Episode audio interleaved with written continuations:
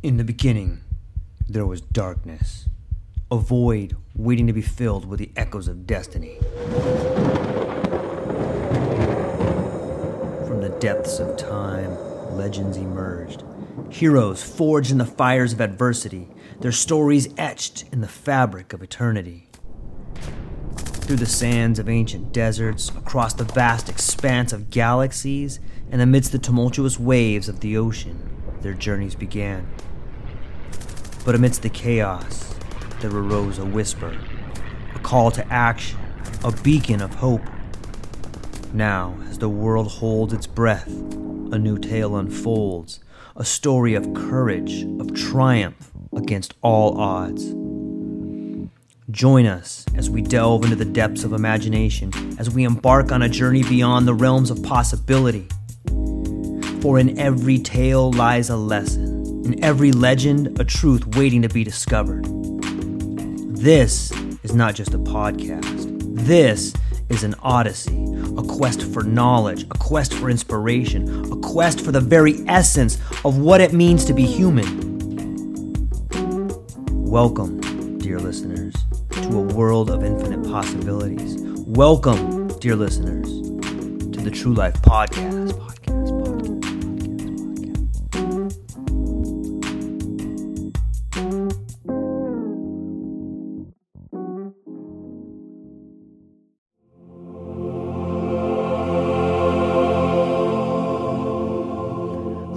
Gentlemen, welcome back to the True Life Podcast. We are here with Dr. Sam Douglas. He's a uh, interesting individual. He's big on psychedelics. He's big on language. He's a philosopher. We're going to learn a lot about him today. We're going to have an interesting conversation, like we always do. I'm super excited to have you here, Sam. Why don't you introduce yourself to the people who may not be aware of who you are? Okay, so for people who don't know me, um, and I and that's probably most people in existence, you know, um, I don't think I'm very well known. Um, yeah, my name's uh, Sam Douglas. I'm uh, yeah, as you say, I'm a philosopher. Uh, I'm the president of the Australian Psychedelic Society. Um, I'm you know a, a freelance writer of, of sorts and you know uh, content creator. Um, yeah, um, I mean, what's to, what's to know? My background academically is in philosophy of language, so that's what I have my PhD in. Um, really niche, super niche area of arguing about um, about meaning. You know, about why Mm. why do particular words like attach to or refer to or mean particular things and not something else. It's a little kind of corner of analytic philosophy that people who get obsessed about, you know, Wittgenstein like to really kind of get very fired up about, and I was I was one of them. Um, I, I don't know if it's I think it's a familiar story amongst amongst people who go on to do PhDs. You come across a problem, you know, we, we, you know, you know, something comes up in your across your studies in your first degree, and it's just something you can't let go of, and the only way to get it out of your system is to uh, is to do a PhD about it and I can confirm that that it is well and truly out of my system now. I, I love I love language. I love philosophy of language. I don't feel compelled to, to do, you know, to do a huge amount more work on it um, after that. Um, but I guess you know it's something I can come back to. Um, in in terms of my interest of, in psychedelics and plant medicines, it's really just something I've always always been interested in. Um, I grew up on a farm. Um, my dad has worked as a horticulturalist and botanist. Uh, my mother was a teacher. So I was just always in an environment of being interested in in the natural world, interested in, in just plants and what they could do. Um, people who know me will know this anecdote is that when I was 12, um, I mean, other kids, you know, when they're 12, what are they asking for for Christmas? They want a bike, they want a skateboard, you know, they want something cool. I, uh, when I was 12 for Christmas, I demanded that my parents buy me a book on permaculture. so, so, you know, um, and that's really what started me off. I got I got a copy of Permaculture One um, when I was when I was 12, and then you know read that, and then in the back section, it's all about all these plants and what they can do. I'm like, just just blew my little mind, and you know that that um, you know that you could you could grow something and it could, you know, treat physical ailments or, or you Mm. know, uh, or feed cows or, or you know, you know, the kind of yeah, just all the things that you can do kind of with the natural world really kind of grew from there. And I think it was just my my interest in in in I guess fringe things and and really unpicking. I, I guess it's like the story of, of of philosophy and psychedelics for a long time for me it was kind of separate. It was you know Mhm. Interest in plant medicines and psychedelics is something that I've done kind of on my own time outside of my formal studies and outside of my professional life. Um, but it was always driven by just both of them. are always driven by this kind of uh, just need to unpick really fundamental things about existence uh, and, and reality. Yeah, so fast forward a, a few years, quite a few years of, of teaching and and um, and and sort of you know just working in, in the background on on things around plant medicines. Um, I've had my PhD. I've taught professional ethics and critical thinking, uh, in particular at a university for years, um, n- without not with tenure, obviously. Um, uh, you know, on, on that kind of ongoing adjunct basis that a lot of people find themselves in, um, and uh, around the same, you know, I'm, I'm working through this and still have my, my own interests, and then uh, and, you know, and then COVID happens Mm. uh, as um, people who aren't familiar with with the university system in Australia, about a third of our students here uh, are from overseas um, who attend. So when COVID happened, all the overseas students went home, uh, and that meant that uh, everyone who wasn't, you know, a kind of a secure, everyone who didn't have a secure job uh, in, in the university sector found themselves without work for sort of uh, you know, 6, 12, 18 months uh, while all this was happening. So I, uh, at this time, was when I, I needed something to do, was really at a loose end and wasn't earning any money. So I, um, I pitched uh, Third Wave to do some writing for them. Um, so Paul Austin's uh, Right. uh, company.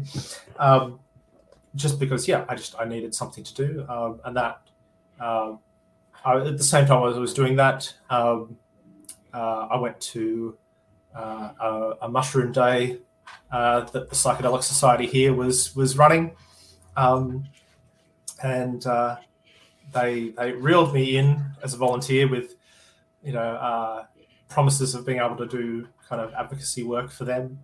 Um, and yeah, these kind of things concurrently grew from there. I, um, yeah, I wrote quite a bit for quite a few blog posts and and, and educational material for Third Wave with Paul, um, and you know, I now have my own content uh, business uh, that I so I write professionally now for, for people who need psychedelic content for their websites and their blogs and things. Um, and uh, yeah, uh, after three years, you know, four years now in the Psychedelic Society, I went from volunteering to being a member of the national committee to being vice president and to now into my second year of being president of, of uh, that organization, um, which is cool. But I largely think is a function of knowing else. No one else. No one else wanted to do it. I think, or no one else was was you know um, you know uh, unwise or egotistical enough to, to do it. I'm not sure. Uh, um, but yeah, that's kind of how I, I got to where I am. It wasn't, you know, that's my not not a, a smooth or kind of expected path, but um, it's interesting. It's interesting now to be in a place where I can start to, you know, the last few years of having thinking about and talking about psychedelics is a thing that I can do in a professional capacity. I, you know, I say professional. Most of my work that I do in psychedelics is volunteer. Don't I don't um, to, you know, I earn a little bit from writing, but but most Right. of it I do I just do for the love of it and and you know kind of the principle of the thing. But yeah, that's that's how I got to where I am, and uh, yeah, I mean, if it doesn't sound like it makes much sense, then you know I'm as mystified by the whole process as anyone, honestly. It's like a it's like a psychedelic trip where we end up, you know, it's it's interesting where you wind up where you end up on a psychedelic trip. If you take a handful of mushrooms or you take an eighth or a quarter, whatever you're gonna take, you never end up in three hours where you thought you would be. And it's kind of like life. you know you get to see things different you get to participate in something that isn't what you expected it seems like to me. And i it, may not seem like there's a path but you've seemed to to mingle. You've seemed to marry language one of your passions and psychedelics another passion. Like somehow they've grown together with you writing for third wave. And shout out to third wave. Great place to go and get facts. Great place to go and do a lot of learning on psychedelics. I'm curious as to you know, if we can talk about language and psychedelics, like what, how do you think psychedelics has influenced language for a period of time? Has it changed the way you speak, changed the way you communicate, or we can shift the gears and go into how it's maybe changed humans' ideas of communication? Wherever you want to take it, man, you let me know. Yeah, yeah. Look, it's a really big question, and right. I, I think it's it's how you answer that in, in some ways. It kind of depends on what do you, how do you think language works or how, how like, um, what's going on sort of underneath. And I think it is, I think it has been, I think anything that influences, has an influence on people, has an influence on our, on our language and vice versa. This is kind of, the way I see it is this kind of loop of cause and effect that kind of turns back on itself where, um, you know, things that happen to us influence our, our, our language but our language also uh, has a huge influence just on how we think about things, how we see the world, how we kind of the structure of our thoughts and, and beliefs.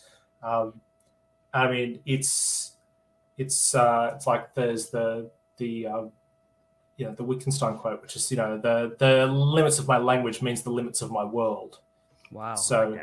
it's it's um, you know what you have if you don't have a word for something um, then it's kind of it's it's kind of not a thing but uh, but where you experience something new then you know we naturally just kind of try and find a word or you know a tag or a label or something to put on it.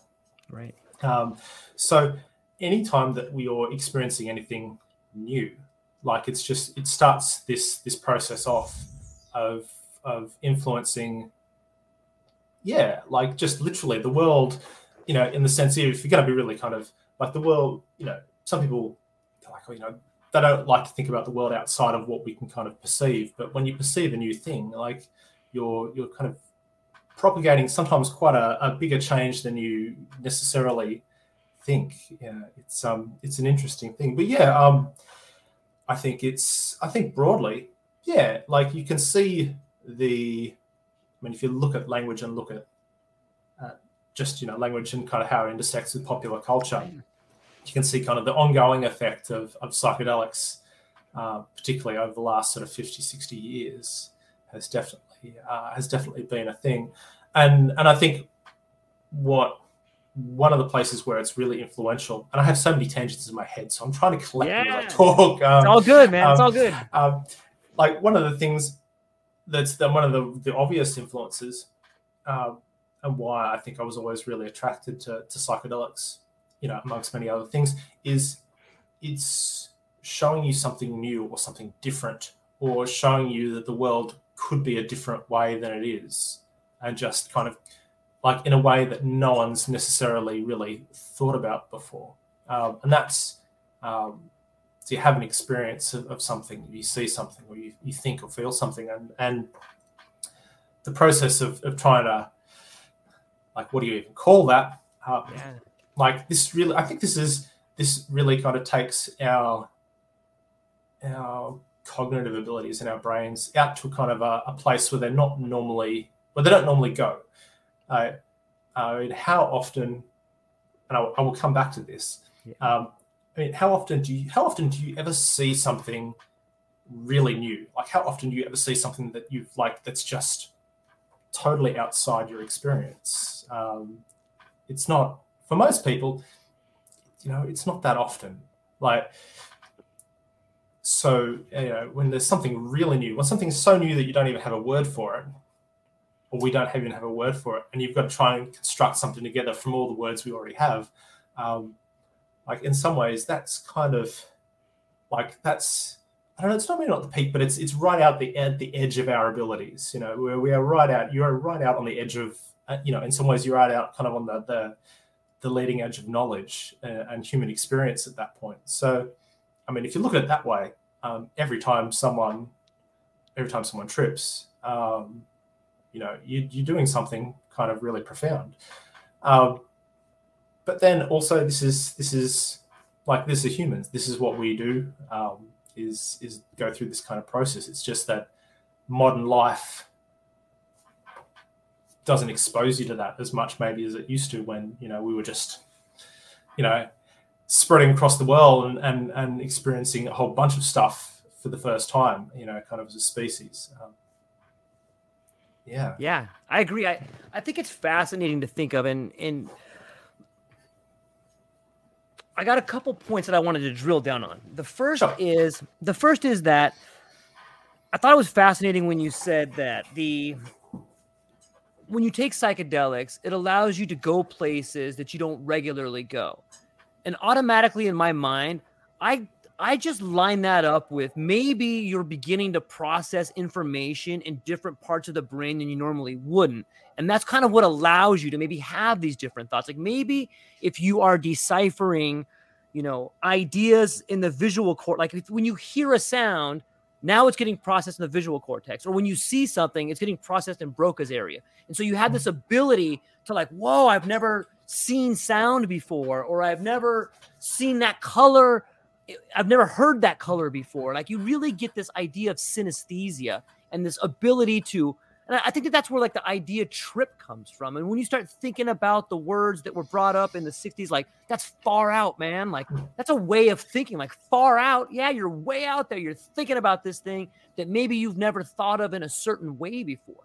And like it, it brings me back to this idea of language and psychedelics and how it allows us to process, see things, hear things in a different way. And uh, bring the second point I wanted to get your opinion on is this idea that you know, maybe we don't see new stuff anymore because we're there's really no original ideas, right? Like you maybe you notice when it comes to language, if I ask you to if I ask you to create like let's just do a little quick thought experiment right here. Let's do this together. Okay. Sure. I I want you to speak to me and the viewers. I want you to tell I want you to create a fictional monster and tell me what it looks like. Fictional monster. All right that someone, uh, no one's ever seen before. No one has ever seen before. Yeah. Right. Mm-hmm. Well, that's that's hard. you know, I'll overthink this because I overthink oh, everything. That's all right. fun. yeah, yeah. Like, I mean, I like to to go with I don't know something. I don't know. You can think of something. Uh, I can think of something amorphous. Okay. Uh, maybe you know uh, like uh, and I already know. See, I know where you're going with this.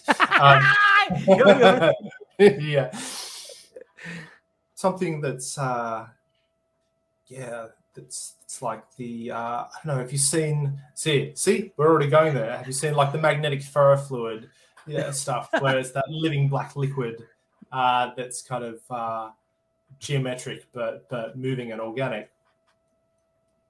I don't know. That's that's the kind of you know that's that's what springs to mind for me. Yeah, so that sounds good. Like it's shiny. It moves. You know. Okay. Um, okay. Maybe it so, dissolves. I don't know. Yeah, yeah. Nice. That's good. that's good. Here's one of our comments that someone put up. someone put up a giant floating anus with flowers springing. See, okay, it doesn't matter. We can make up whatever we want. The yeah, point, the point I was talking was that we can we can make up something but it's not original. We're just taking piece of something we already know and putting it together. It's not necessarily an original idea because I don't know if we can have an original idea. Like we can't make up something brand new. We just it's maybe we can, but it seems to me most of the time we just take parts of this the springing flowers or por- part of this fluid. Like we can take ideas and put them, rearrange them any way we want and come up with a different idea, but it's not necessarily an original, brand new idea. And I think that's important because yeah. That is where psychedelics come in. I think psychedelics allow us to potentially come up with something new instead of just taking things and rearranging them, which it can help us do that as well. But I think psychedelics allows us to be way out there on that edge and maybe cast a net and pull something back from the abyss that no one's seen before. And that's that seems to me be what's happening when language fails. If you've ever been on like a deep trip before, whether it's LSD or mushrooms or you know any of these analogs like 4-ACO DMT or these DPTs or whatever, if you go way out into that to the abyss, you know, you see some things out there. There's no words for. You see some things out there that you're like, oh man, I better hide from this thing, you know. But I think the trick is to try to bring something back from there. And when you do that, you can bring back an original idea. What do you think about that? Is that crazy or what? No, I don't think it's look to back up a bit. I mean, if we're okay. thinking about what's what you're going to count as, I mean, you know, I mean, this is a my my baddest, my favorite bad habit from my years of studying analytic philosophy is my supervisor who always used to say, "It was well, what exactly do you mean by this?" You know, I mean. So you know, a lot of this is going to be around what kind of what kind of border do we want to draw around the you know around what right. counts as new. But I get your point. Okay, like there's okay. there's new as in I mean any combination, any random combination of things that we already know is technically new if it's a combination no one's ever tried sure. before. And then that's interesting sometimes because sometimes it'll do what you expect, but then sometimes your, your, random combination of stuff we know does things that we don't expect. You know, um, but yeah, look, the, I think the point is is is probably at least partially right where when you're if you're if what we if the stuff we're assembling is all based on things that we've heard or we've experienced you know we're just we might be having novel combinations of things but we're all using the same building blocks you know under normal everyday life you know uh, for a lot of the time. But when you throw psychedelics in the mix then yeah, maybe you're you're trying to you you might be assembling something, but you've right. just you've just bought yourself a new bag of Lego, you know, or whatever, um, and and you know you've got a whole bunch of bricks that are now just not the colors that you had before, right. you know. So so you you're you might be pulling something back, yeah, and it is is that's that's different. I mean, I don't know that I've. I mean, part of like some of the things, some of the things that I think have been most kind of really mind melting that I've experienced haven't really been sort of uh, the product of psychedelics at all. I think that you know my I think my dreams you know uh, uh, just have you know have probably been weirder and harder to integrate than than any trip that I've had.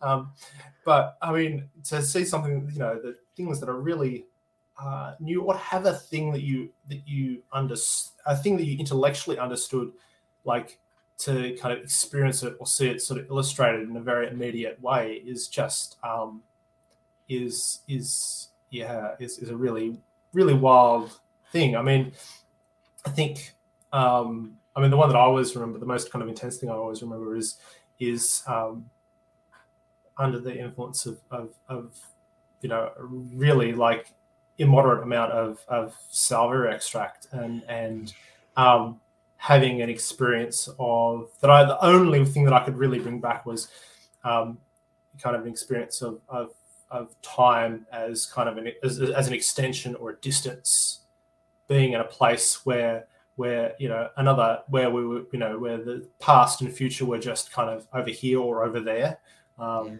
which is a really like but trying to you know I spent like a couple of years trying to work out how to kind of articulate that that well you know um, but yeah I think when you have uh, I think psychedelics can can show yeah can you haven't experienced or see something you ever haven't haven't ever seen before.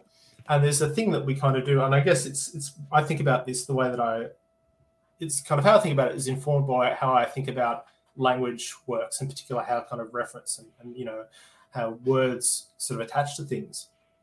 It's this idea where um, like you know, a phone refers to this thing rather than this thing. Like there's a real kind of cause and effect process that that happens. Like there's a real sort of history of how we've used a particular word, and that's that's kind of why words refer to particular things. And you know, the roots of all of, of language are really hidden very deep. You know, we we don't usually get to experience them. Um, and uh, there's a, one of the like examples that philosophers of language talk about. I say philosophers of language. You know, this is something that like a dozen people in the world kind of read about or really care about. But there's the one of the accounts of, of language that people talk about um, or reference the they call it's called the causal causal theory of reference. It's basically just like the word tiger, right? The word tiger refers to the big stripy things with teeth because some stage in the very, very distant past, uh, you know, a person from a particular language group will have seen, you know, been making their way across maybe what's now modern day India and, and saw the big, stripy, dangerous animal uh, and went, right, we are going to call that. We're going to, you know, I think we need a name for this thing. So we're going to call it a tiger. And you know that kind of once someone's decided what a thing is called, that name sort of propagates out, you know, or the name for a class of things propagates out right. sort of via language. It spreads, and that's if you're looking, you know, if you want to give an explanation of why tiger means that sort of animal um, and not something else, you kind of look at that history of how it's been used, and it goes back to that that kind of. Eventually, it goes back to a point where someone looked at a thing or a class of things or a collection of things and went, "Yeah, we're going to call these things that that's the label we're going to slap on that. Um, and what's interesting about that is that whenever you do that in normal everyday life, not that we get to do that very often anymore, mm. but whenever you, people have been going through this process, like you always have some idea of what it is that you're naming, right? Like if you if you see a tiger for the right. you know someone someone back you know hundreds of thousands millions of years ago sees a tiger for the first time, it's it's definitely not going to be the first animal they've ever seen. It probably isn't even the first cat they've ever seen. You know, um, so you're giving this new thing a name, but you already have a bunch of categories. You already have a bunch of these bricks to kind of build up a new word, and you, you the concepts are already there. Like you already have these kind of background concepts of this is an animal, it's a carnivore, it's you know, it looks like it looks like other cats I've seen, but it's bigger and it mm-hmm. eats you. you know? um, right. Yeah, right. So you have you build this this kind of concept of what a tiger is. You already have some blocks to build that. Um, as, so the theory goes. But when you have a psychedelic experience, when you see something really new, really really new, um, where maybe you don't even have those that collection of background concepts to put together to make like a a bundle of what this thing is so you can stick the label on it like that's kind of where i think that a lot of the psychedelic experience that's what's going on there is you just you're seeing something just utterly so new that you don't even have a complete set of concepts to kind of put together a definition for what you know what just happened to me. Right. Um, and, and i think that's kind of where you know you're in unpacking that and integrating that and you know you're doing some really kind of creative work in in what you know how, what do you call that? How do you how do i process this? You know what are the what, what what happened? What did i see? What are these what are the concepts? So for some people and in some some experiences that are really out there and confounding um, i think it's kind of part of the you know the after processing and the integration where you have to really think hard about you know you've got the thing and, and you have your your collection of all the words all the concepts and it's just sometimes it's really hard to find things to put on it to, to put together what's happening and yeah like that's a really from a linguistic point of view and from that kind of philosophy of language point of view like that's a thing that's really as i say it's really out on the edge of of our experience and not something that modern people get to get to do very often. But you do get to experience it when you, when you trip. Or, or the really cool thing that, that I've experienced is also is looking at a normal everyday object and having temporarily just kind of lost the concept for what it yeah. is. Um, another another story, which is actually kind of embarrassing but funny at the time. the um, many many years ago, the first time I took LSD, uh, I was, of course, you know, I mean, as an aside, it's really funny now because you know people that it's intentional, and we talk about you know you set your intentions, you've talked to someone about it, you've done your research, you've got an integration therapist, you know, ready to roll afterwards and stuff like that. Um, you know, this is over 20 years ago now. Uh, I went to a house party where I knew like two people. Um, bought some acid off a guy that I'd met five minutes ago. right, know? right. I'm with um, you. You know, like the normal every, normal thing that people really do. Um, I say normal, but But anyway, um, I'm there at this party, you know, and um, sitting outside, you know, uh, out, out on the porch with a bunch of people, just you know, uh, you know, the acid sort of has has really set in in, earnest. So we're just sitting out out in the, in the you know nice cool night, um, you know, having a smoke while while the acid's really sort of coming on. Right. And I look across the table. So, uh, uh, you know, again, someone I've met just this night sitting across from me, and it just it had just sort of snuck up on me, and all of a sudden, I'm just staring at, at his at his arm. I'm like, what is this thing? This is something, something. It's, it's on his on his arm, and I don't understand. I'm just. It was just like I had just completely lost a whole bunch of concepts. I'm just I'm like right. so, and, and all of my sense of self awareness. So I get up, walk around the table to the other side. I'm just staring at this guy's arm, uh, and you know, by now, conversation has utterly stopped. There's just a bunch of people just staring at me, looking at this guy, and and you know, I just look at it, and I like looked at him. I'm like, what is this? You know, he's like, dude, that's my watch. You know? That is funny. And then I'm just like, yeah, yeah, it is. And then you know, snap then, back, snap back to it, and I'm just like, oh, yeah. Wow. But but it was that thing where, yeah, just for a second, it was just like I just, and so that's a thing that you know, thing that you don't often get to uh, you know experience that that or you or you experienced it, you've experienced it lots when you're a child, but you, right. you kind of forget that you know the absolute utter utter mind blowing wonder of seeing something um, like completely new. Um, I think these things kind of fit together. There's just this, um, but that's really like you you push. Whether it's, I mean, I don't know how the cause and effect of this goes in your brain, right? Like, so it's is it? Do I feel like I'm seeing something new because of kind of that, you know, default mode networks kind of shut Mm. down, quieted, and your brain's just, you know, interconnecting and firing in a really different way you know, is that causing the experience of seeing things in you, or is it the experience of seeing things in you that's causing, you know, that effect in your brain? I don't like I, you know, I can I will leave the science to a, to a scientist, I think, in in that regard. But um, but yeah, like those those things is that seeing stuff in you, but you can like it's it's you know this isn't a precise process of of, of, of having a new thought about something. You know, I mean yeah, it's a really it's an interesting learning experience to, to have that my particular experience, but it didn't cause me to have any particularly brilliant new thoughts about watches. you know, you know? Even though it's, it's, something that I go back to kind of as an educator, and, I, and I, I, think about that experience a lot when I think about teaching and how I teach and, and, and stuff. But yeah, you can kind of something, whatever it is that's happening in your brain, allows you to to access things, you know, to, to see things anew or see something you haven't seen before.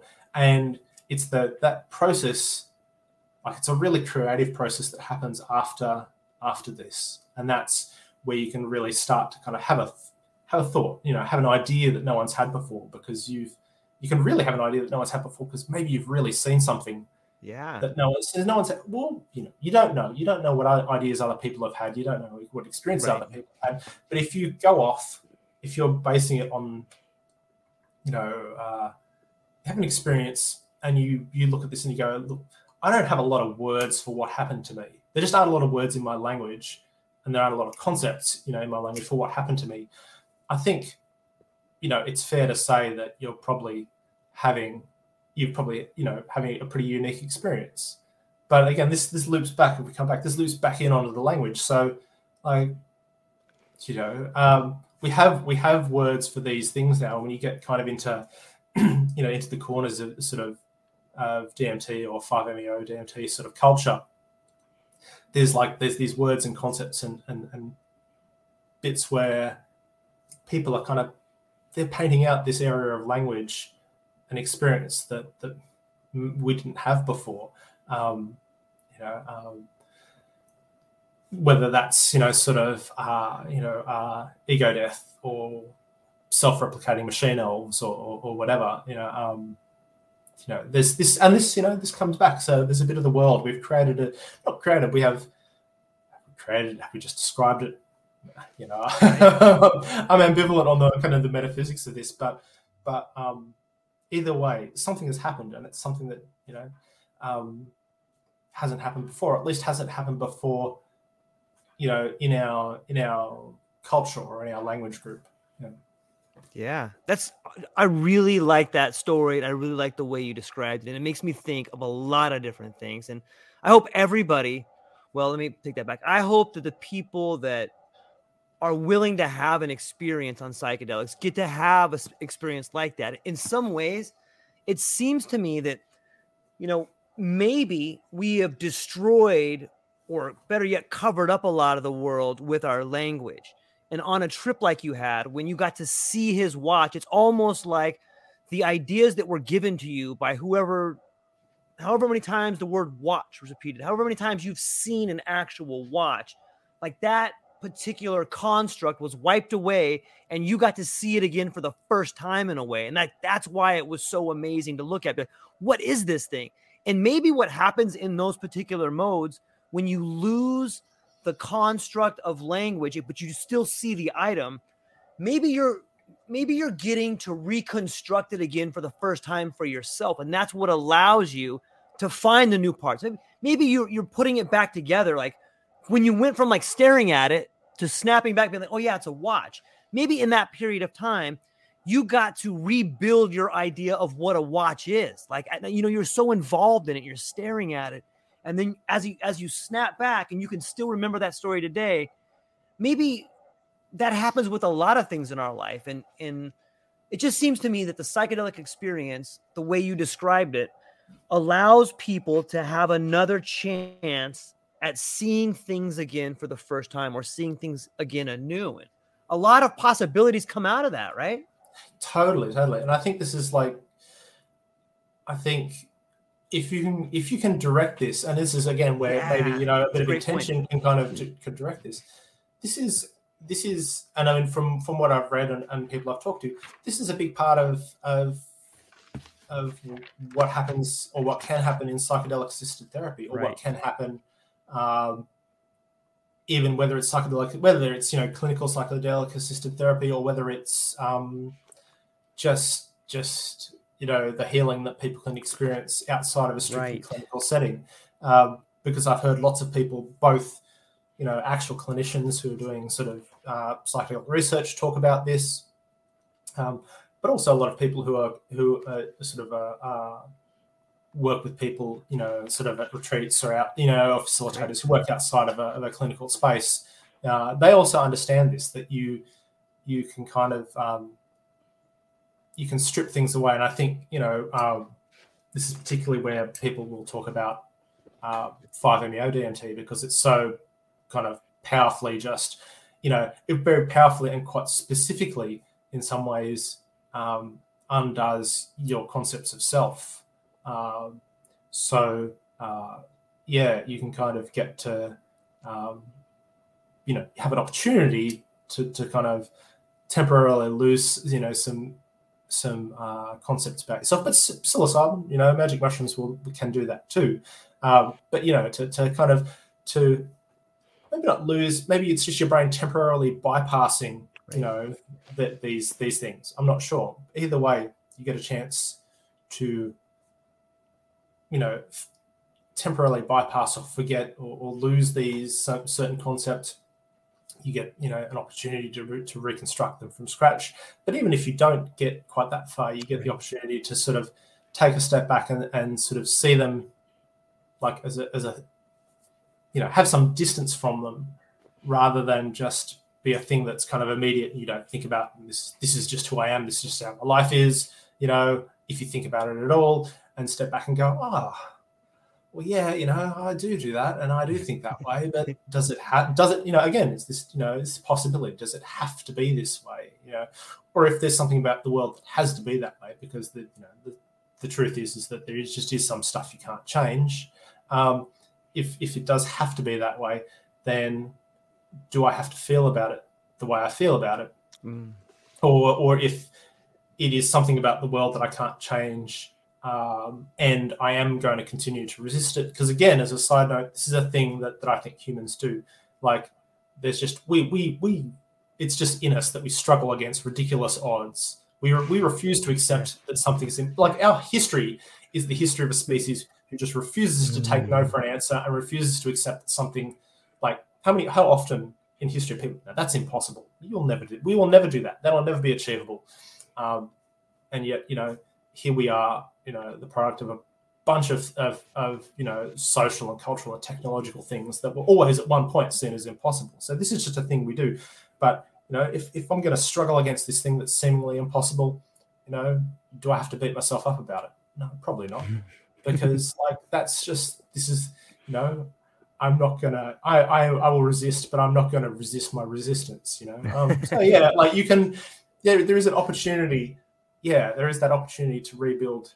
You know, things about yourself or re, re recontextualize things about yourself, and that's I think what's really powerful in terms of, of personal work and and and healing and, and and therapeutic kind of potential for psychedelics for sure.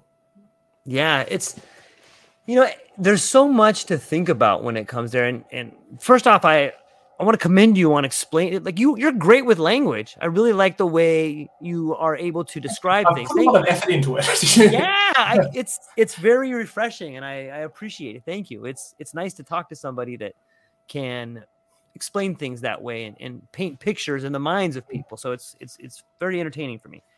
I'm I'm curious if you think the like when we think about concepts, whether it's a wristwatch or it is a situation in your life where you were abused. We spoke about how psychedelics can strip away what was and allow you to redefine that situation. And we also talked a little bit about there's things that you can't change. It seems like the concept of time is right in between there. And you had ta- you had told us a story very briefly about salvia and time and the future and the past. I think in the world of psychedelics, there's a lot of people who have found themselves moving between times, whether it's seeing a version of themselves in the future or seeing a version of themselves in the past or seeing themselves from a third person point of view. I'm wondering, in your opinion, how how do you think that the idea of psychedelics and language and time interact with each other? Why does it seem we can move through time on high doses of psychedelics?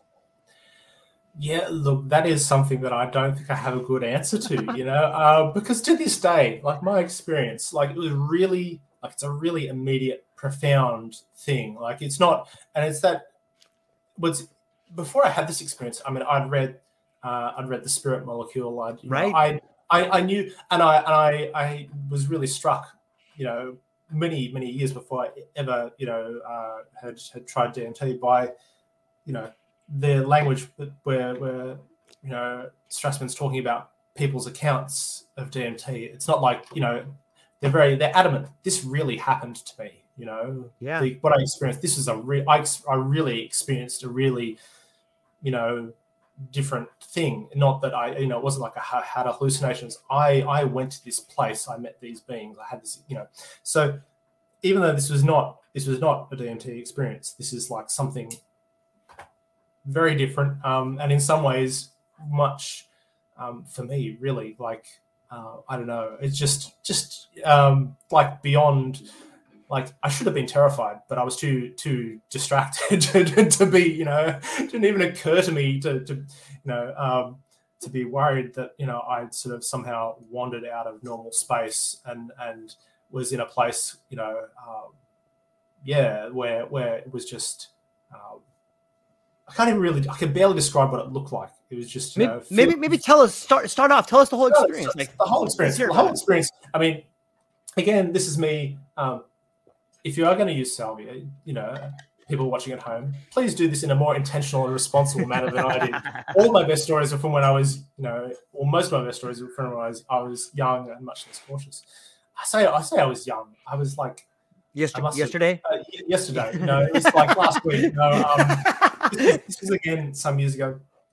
Um, I, this is back when I mean, it's really you know a ridiculous situation in Australia is now that, that salvia is illegal here. Um, uh, so I haven't haven't used it for many years, but at the time when I had this, it was, it was still legal.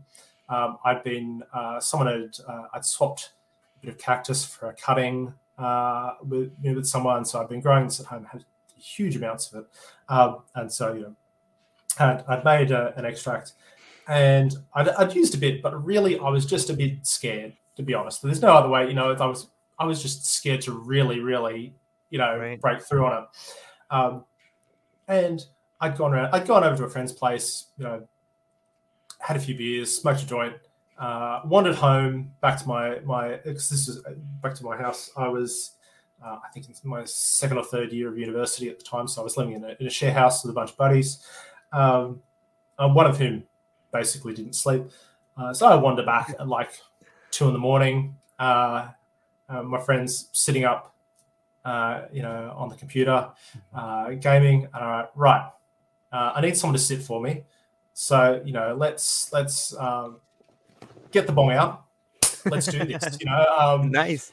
Yeah, uh, it's like so. You know, uh, he, you know, he just he just I sat there. He just kept packing uh, packing bowls of of, of, of this uh, homemade salvia extract for me, uh, and you know I was sucking them down. So I think I got to about the third bowl of this. I think it was about five times extract that I'd made, and I just everything just kind of you know I guess just really fine grained pixelation and just flew apart. You know.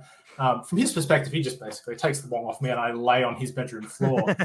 um, you know, uh, mumbling stuff about maths, you know. But um, um, I really, I don't really get much. Of, it was very, there was no transition. It was just, I'm here, and then I am in a, a, a place.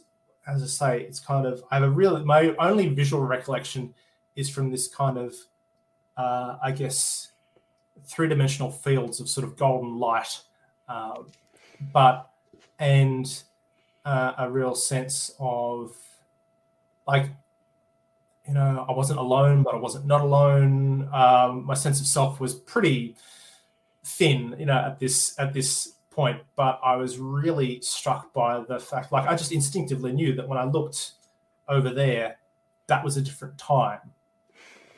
And that was a diff that was kind of a different place in in kind of in, in time and that here where i was you know, I as a disembodied consciousness kind of in this place where where I was closest to me was was closest to now, and then other places in a really non-linear fashion. It wasn't like it was kind of, you know, there's the past, there's the future. It was just it was just kind of like that, you know, different directions, up, down, over there, over here, were just different places in time and yeah, if you wanted to go to a different place in time, you just had to go over there, and then you were at a different place in time. Um, and like that's really, you know, a long a long period of time of that a, a period of time that was either no time at all or, or an infinitely long amount of time. I don't know. You know,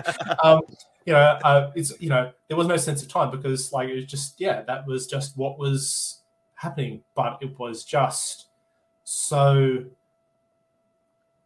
It was just that it was just very instinctive in the way that I would look, you know, in the way that you look at something down the street, you just instinctively have this sense of how space and extension works because that's what our brains do in everyday life.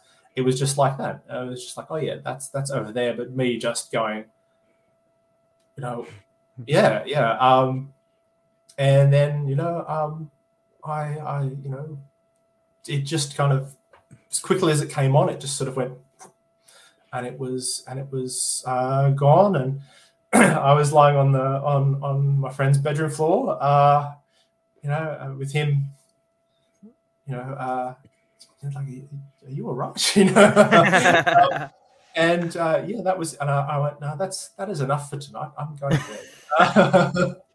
um, and then, and then, uh, you know, as an aside, and and people who again, people who are familiar with salvia will know the feeling. It was just the, the feeling for the next sort of four or five days of just, I think it really, really kicked my ass. You know, uh, yeah. like that was, that was, it was a feeling. And again, this is a thing that people are, uh, uh, we're instinctively quite good at. You know, the feeling of being watched. You know, you know when you feel like someone's looking yeah. over your shoulder, feeling yeah. being watched. everywhere I went for like the next sort of few days, even when I was by myself, I would literally be walking to walking to university. Um, I'm, there's no one else around anywhere, you know, uh, and, and still having a feeling that feeling in between your shoulder blades, like someone's like someone's watching you, you know. So I um, you know, that was um, that was not something I repeated again in, in a hurry. It was it was felt inclined to repeat again in a hurry because this is an experience that took yeah. me a, like a long time to kind of I grasped the time thing immediately. Like, and that, but that that's hard to process in itself to have a really immediate experience that's just not like everyday life. Yeah, is, some thing. And and yeah, um, yeah, you know, and it was again, and this is a thing very much later found that a lot of people consider that, you know, um, doing extracts and, and you know, uh, smashing huge amounts of of, of, of, of extracts, smoking it. I might have even heard people tell me that that that it's considered you know disrespectful to the plant to to, to even smoke salvia. Right? So uh, whether or not you subscribe to that, you know, um, you know, is is you know that's a matter of, of, I don't know I don't know how to settle that that uh, argument, but um, it's safe to say that I you know I, I, approached this very incautiously, and it worked out okay for me in, in the yeah. end. Yeah, but that's by more by good luck than design, I think. But yeah, it was just that was a really it was a really strange thing, and you, you're right. Like time is people people experience things from their personal past or from a relative's past. Like people, it's not uncommon for people to have experiences or be shown experiences or yeah. illustrations of things of their of ancestors, you know, or or you know what they the things that they can you know are or or that they interpret as past lives. Because you know, I, I don't know if they're really experiencing past lives or, or not, but yeah, um, but yeah, things from other times, or and I mean, I don't know. I think I've always felt like I have a kind of a weird. I always felt like I have a, a weird experience. My my relationship time feels different now because I never feel like. I mean, I don't feel like the past and the present are really that far away. Do you know what I mean? I you know now I kind of in my brain I'm like they're they're just they're really just kind of there. That that ten years ago, it's it's you know, it's it's just as close to you as 10 minutes ago, really, in a lot of ways. And so is 10 minutes in the future, 10 years in the future. Like there's there's a sense in which I don't know. I, I sometimes yeah. you, know, you just sort of think, and it's that we don't always realize that, but uh, sometimes I th- I wonder if it's that thing where you you you ever wake up, you turn around and you go like, where did the last decade go? You know, um, you know, yeah. Just, you know, am I? I mean, I also do sort of sometimes, you know, think things that are probably strange. I go, you know, is it really now, or am I just remembering now in ten years' time? I don't do that. It's not not not often, but but you know, it's um, but yeah, the the idea of, of like of time and because like the yeah the the we are we seem to be we seem to be sort of we seem to experience time in a particular way and we seem to kind of uh, perceive it in a particular way um, but uh, you know is this real is this is this kind of what's actually happening out in the world is it is uh, because you can kind of you know mathematically from a certain viewpoint um, you know you the the, the universe you know just in its entirety over space and time just is you know yeah from from one perspective. So there's just you know your whole life. If you when you step outside of time, um, everything that's that's that exists, you know, like oh yeah, across your lifespan, like it, it, exists. You know, it, it always existed and always exists from a perspective outside of time, which is you know interesting. It's yeah. not particularly useful for beings that largely exist from the perspective of being inside of time, but but it's, it's you know I don't know. That's the kind of stuff I think about based on that that experience. You know. Yeah. Yeah. Yeah. That's fascinating. Like I, I love it, man. That is awesome. It it reminds me of some of some of the experiences that I have had in a similar way, and some crazy like some. I have some similar thoughts. Let me share one with you that I have been thinking about sure. lately that kind of pertains to that. I, for some, I'm, I'm, getting ready for an interview where I'm going to talk about the book Flatland. Have you ever heard, read that book? I haven't, but I've heard, but I, I yeah I, have heard of it. I know of it. Yeah, yeah. Yeah, and so for the people who may just be listening to this, the book Flatland is about dimensions, and it's a story about a lot people that live in Line World, and they're only seeing like this one dimension. But Line World, this guy from Line World ends up going into another dimension where he sees like a a three dimensional or a, a, a two dimensional and then a three dimensional square, but he doesn't have the words to describe it. And so he's like, whoa, look at this. I, I can't even, you know, it's like mind blowing to him. And so as I was reading that book, I began thinking about dimensions and, you know, one, two, and three dimensional. And I'm like, man, maybe time is the fourth dimension. And then, you know, I started, there was a cup, much like it was actually a cup like this one, and it was on my table. And I said, yeah, that, that's, that's the dimension right there. That cup is both there and not there, depending on what time it is. Like if it's a hundred years from now, that whole table won't even be there but that spot will still see, be there, you know. And and mm-hmm. then once I began going down that rabbit hole, it led me to this experience this morning where I was packing my daughter's lunch for school, and I packed her her little her little lunch, and I I put it on the stairs, and then I put it in her, and then I I I took the stuff out to the car, and I realized, hey, wait a minute, I don't know if I packed her folder or not. And so then I was looking all around the house for the folder, and I go, I could have swore I had it here just a second ago. And I went back out of the car and it was in her bag. And I, I probably just didn't realize I put it in the bag. But in my mind, I was like, I just imagined it was in the bag and now it's there. You know, it's in this weird, I know it's kind of a roundabout way of thinking about time and objects in space that may or may not be there. But, you know, in my mind, it was like, I had just imagined it was gone, but then I imagined it was in her bag, and so it was in her bag. I don't know if I did a good job of explaining that, but it's interesting to think about. Yeah, yeah. and like then it, it, makes me think, okay, can I do that more often? Is it possible that let's just pretend that I did do that? Let's pretend that the the folder that I just imagined it was in her bag and so it was. Can I use that in my life? Can I imagine on some level that you know, can I just imagine something happen and then make it come true? And then you get into this idea of how how powerful visualization is, and it's kind of the same thing. Like if you want to create something in your life, the first thing you have to do is visualize it. And in my own sort of way, it was the manifestation of a visual thing that I had put in her bag or whatever. I know it's kind of a roundabout way, but you know, it's oh, it's fun to think about. Fun to think about. I mean, you could have you know, or you just put it in her bag and you forgot that you did, you know. Uh, More than likely, I did that. More than likely, yeah. I did that, but it could have been the other way in some strange world.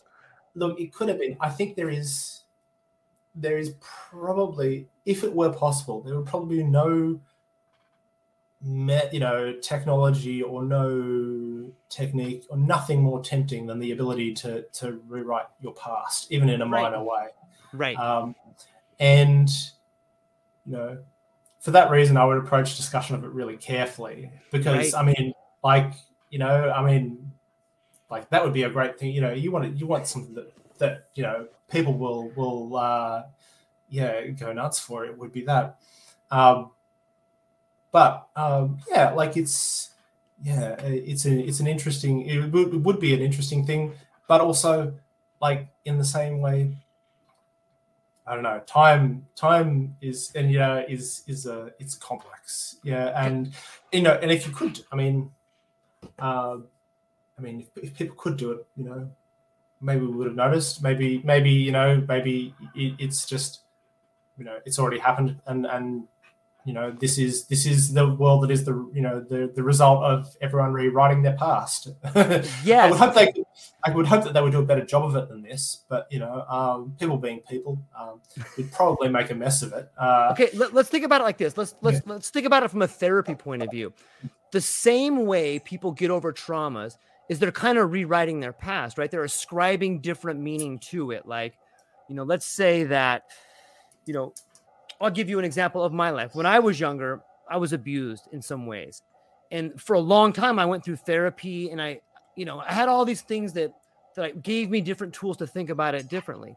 And it's interesting how you can go from feeling like a victim to feeling like, okay, because this thing happened to me, I'm going to love people more than I ever have before.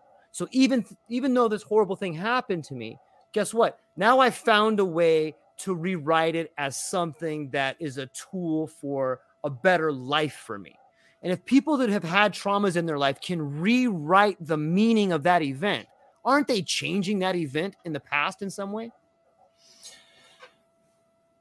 You could you could see it like that. I mean, I think it's I think there is an important division to make between yeah again again like I'm my my academic background you know makes me kind of addicted to precision you know nice. good. that. So I think change the context of it but you know you you know did you change did you change what happened? The thing still happened. Uh, you can maybe change right. how you feel about it you change how you interpreted it. The meaning of it but maybe not the, the meaning event. of it. But you didn't change you know the event still happened. Mm, um, that's a good point. um, so um, and you know like you know, hey, you know, if you know how to make, you know, if you know how to change the event that happened, you know, in, in the past, then um, by all means share, you know. but, but, uh, but you know, I think it's I think it's a different thing. It's it look it is interesting to think about. Again, uh, it's complex. Uh, most of I say it's complex. Most of what I know about time is is I've learnt from science fiction rather than from right, actual right. study of physics or philosophy of time.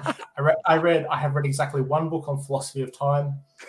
I didn't understand most of it. Uh, and you know, I have two degrees in philosophy, so it's it is it is interesting, and the the the, the sort of the thinning of of at least the again is it is it what's hard and what's a challenge for for psychedelics and i think i see that is it's under underlying a lot of what we see that's written about it is still like it presents this kind of metaphysical challenge for us because you know is is you know what kind of level of reality do we ascribe to our experiences mm. um, does this tell us you know does this really kind of illustrate this idea that and we know we biologically know that this is probably true that our our normal perceptions like, we don't necessarily perceive the world as it really is. Right. Because because that is neither it's not necessary it's not even helpful. To we you don't need to perceive everything as equally kind of mm-hmm. important. You just need to know about you know food shelter animals that can kill you reproduction you know we have evolved. Right. I, I like all life is you know it's much more you know efficient. You can't be you know it's like standing there you know obsessed with the amazingness of your own hands and, and get and then uh, that tiger from before right. you know, eats, eats you know because you know it's like my hands are as important as the you know 500 pound death machine that's that's going straight for me you know. No you know um the people who thought that way didn't make it um, much, um, except for being protected by the rest of their their communities so i think but it does. But psychedelics present us with this this this challenge because, yeah, we it's difficult. It's difficult to kind of think like that the, the experiences, particularly uh, again, I think DMT is probably the word. You know, the the the uh, uh, the the biggest presents some of these biggest challenges is you know the, you know are these you know are these entities real? Are these places right. real? Dimensions real? And it's very much it's much more scientifically and, and, and intellectually respectable to say, well, well, of course they're not, you know, um, and and not kind of uh, worry about that, or, or to, you know, we can do some hand waving about you know remove of you know perception filters or something, and, and, and it's it's all okay because we can still science doesn't have to grapple with the you know the, the great old ones or, or, or you know or, or, the, the sort of the, the pan-dimensional lizard people or whatever because you know um, yeah, uh, because we can just say that that they're not real um, because we don't perceive them you know we don't perceive these things normally. And like i'm really you know for the record i'm i'm as with almost everything uh, supernatural i'm deeply kind of agnostic about this stuff. You know, I don't know enough to make a call either way. I, I will not be. I will talk about whether or not mm. these entities are real, but I, I am not. I can't commit. You know, uh, even though I've had some fairly wild perceptions of things. But it's it's yeah, I think it's all part of that. All of these things are sort of are there underneath, and it presents that sort of challenge for us. And and whether it's to do with you know different perceptions of time, different percep- you know, to, to, kind of back to you know to vaguely try to get back to the point that, that I, I have a, a, faint recollection of trying to make um, was that we've you know we perceive the world and we perceive time in a particular way. And and yeah so maybe maybe when we lose our sort of normal everyday perceptions maybe we are you know it's tempting to say that we're having a more real you know we're perceiving a yeah. more, more, more, real version of, of reality. Uh, but maybe you are maybe you aren't. Like i don't think that we're in a position to say that for sure. I mean it feels really real. Yeah. Uh, but so does the so does so do the things you experience without psychedelics. Um, so it's it's um it's a difficult call to make, but it's really interesting, and I find like the you know uh, I get you know I, I I don't know how to I mean I'm it's not my specialty. I don't know how to settle kind of the metaphysical questions because I'm not sure that anyone can. But it's also really interesting to watch people who want to. Um, you know if you're if you're really fair about these things and if you're really intellectually honest and if you put you know if you think that a lot of the basis for our knowledge is what you know is it's empirical it's what we experience it's what we see you know um, then you have to kind of be you've got to be you know a bit open-minded about what's happening and and you know um, you know yeah, like normally, you know, you know, we, we can all see, you know, the car coming down the street or whatever, so it must be there. You know, um, that that means something. But you know, like when you see something that other people can't see at the time, you know, what does that mean? Does that does that just you know does it mean it's literally not real, or does it just mean do we just have to kind of find a different label to to put on it? Um, you know, again, it's like how our language, you know, yeah. feeds back to. We're really like it's really ingrained in us that that uh, things that we all perceive are more real than things that only you know we only perceive ourselves, or we only perceive for particular particular bits of time under particular circumstances. Um, I mean, the things that we all perceive, like the car coming down the street, are you know often more practically useful um, than than you know my lawn furniture getting up and wandering around the yard or something like that. You know, right? Um, yeah, right. As, used, as as great as that was, um, uh, you know, being able to see moving objects under normal circumstances is much more useful for crossing the road. Uh, so there's like, you, you know, it's important to, to remember the practicality of, of, of everyday life, you know, but uh, I don't know. I don't know how to kind it's, of un- unpack some of these things because there's just, I just, I just don't feel like you should just instantly write things off uh, as as just, it's you know, it's just hallucination. It's just this. It's just that. We, you know, if you're really honest, you know, maybe we, we don't know. Yeah. No. How can you know? You know, there, there's yeah. so many. There's so many great annals of history that talk about seers or sages or jinn or demons or angels or St. John of the Cross or the talking bush or you know there's all these things in life in our history at least that I I feel in a way really curious about and I I think it's really fun to read about them and you know it's I find the the more I can reach into the historical events or the more time I spend in the library the more rewarding my psychedelic trips are. And a while back, I had the great fortune of talking to a gentleman that was that was um, he's the president of the Julian Jaynes Society. And Julian Jaynes wrote this book called Julian Jaynes and the Origin of Consciousness. And it's a really fascinating book. And in that book, he began talking about his ideas of language. Uh, maybe you're familiar with them. And his idea was that, you know, on the left I think on the left side of the brain is currently where Broca's area and Wernicke's area are. Is that accurate? Yeah. I think so. Okay. And so Julian Jaynes posited the idea that when during the times of the Homeric verses and all these great poems that orders would talk about. Those poems today are thought to be metaphors for anger, like Apollo coming down. That was anger. It was a metaphor for emotions. But Julian Jaynes said, no, in my opinion, the voices per the voices people heard like Apollo or Aphrodite or these gods, these metaphors of emotions, they were not they weren't emotions. They were in fact voices that people actually heard in their heads.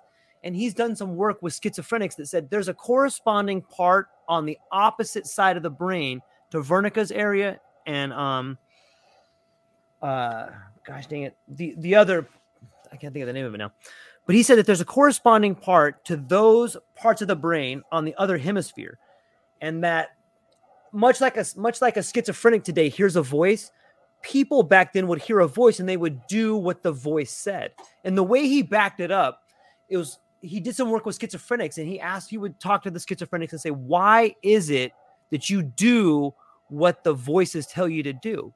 and the schizophrenics would say well look you don't understand it it's like it's like someone's this close to your face and they're shouting at you telling you you must do this thing and only after you do that thing does that voice go away. And we know in modern behavior today at least in the western culture when you're when someone's this close to you like you're probably going to be in a fight or it's probably somebody whispering but it's definitely a very emotionally charged moment when someone is that close to you. Simultaneously was he talking to the schizophrenic where he did brain scans and he could see these opposite parts of the brain light up when the schizophrenic would say the voice is talking to me. And so he's done like a lot of i highly recommend the book to everybody listening. It's called julian jaynes and the origin of consciousness. And i may not have described it as accurately as the book does but it's really well done and really well researched and i, I recommend everybody doing it. That that you know just explodes the idea of language where we are today and some of the thoughts we have on it and i think it it it rhymes a little bit with what may be happening in the psychedelic experience. Maybe we are hearing these echoes from a different evolutionary point where we we we process language differently. What do you think? Is that yeah look i think that's it's it has it's it's plausible um just a polite way of saying I don't know. um, no, no, I think it's I think it is entirely plausible because you have you know how our brains develop just across our lifetimes. Like it's so heavily influenced by our you know our environment, you know, our language and the structure of our you know maybe not the structure of our language, but you know, but like everything that we're kind of our environment has a huge because I mean our brains, particularly you know when we're young, they're so malleable. So we have so much neuroplasticity when we're when we're young.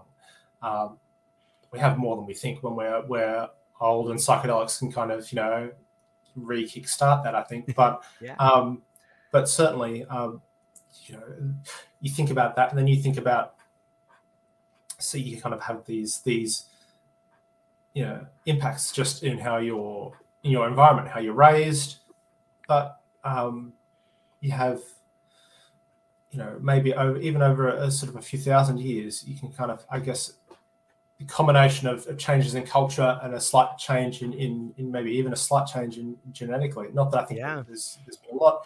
You, it's it's possible. Yeah, I think again, people don't understand how the much of a, a difference kind of your your context, your environmental context, and even just I mean, and again in the area that I'm, I'm more familiar with, just your language has on yeah. you.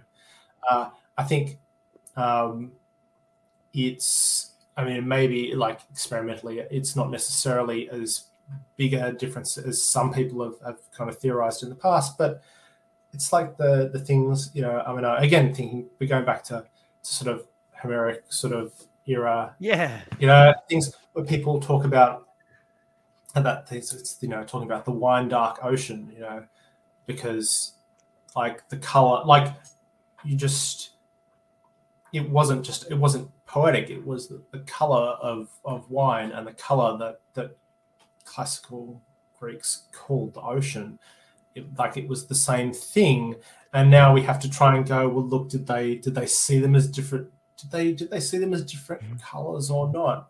Like some people are like, well, no, they literally it's the one word for you know for this and that. So they literally would just look at you know the dark colored ocean and and, and, a, and a cup of of you know dark red wine and go, yeah, it's, it's the same color. What are you talking about? You know, um, and you know if it's possible that that it has that kind of like just I mean, we know we know scientifically that that, that, that your you have the receptors in your eyes can tell the difference between those two colors, but how it's interpreted in your brain and how you like how you like all the cognitive processing that that happens where you really see, which is in your brain, not in your eyes.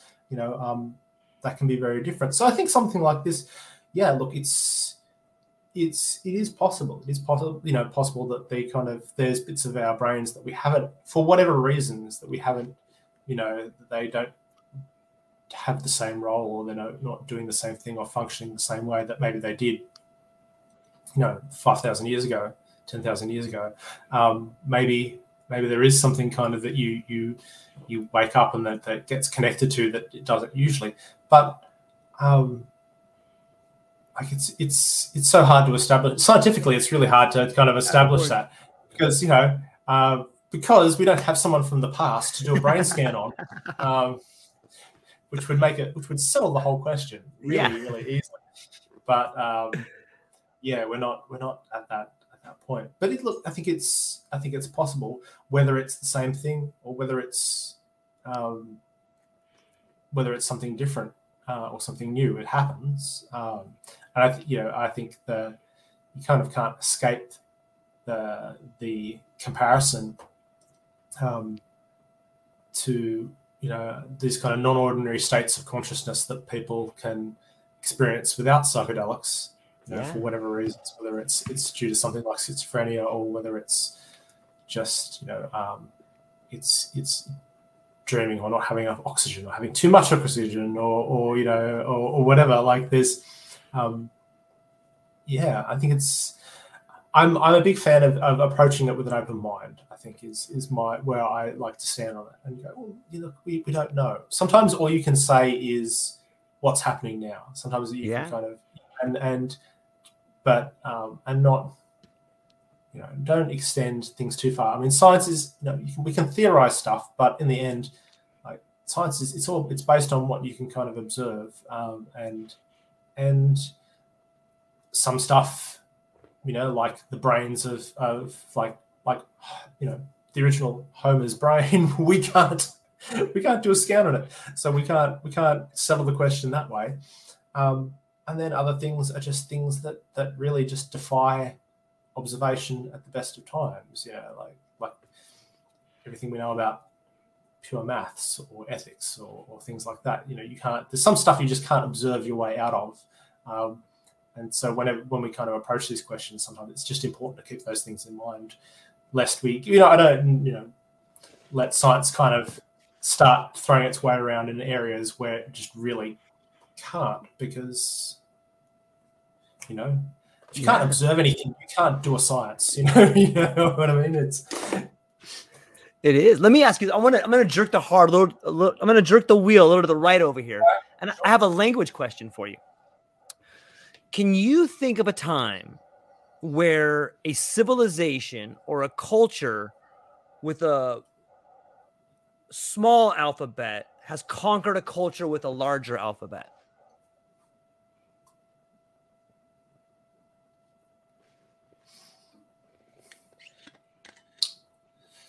Hmm, that one is that's that's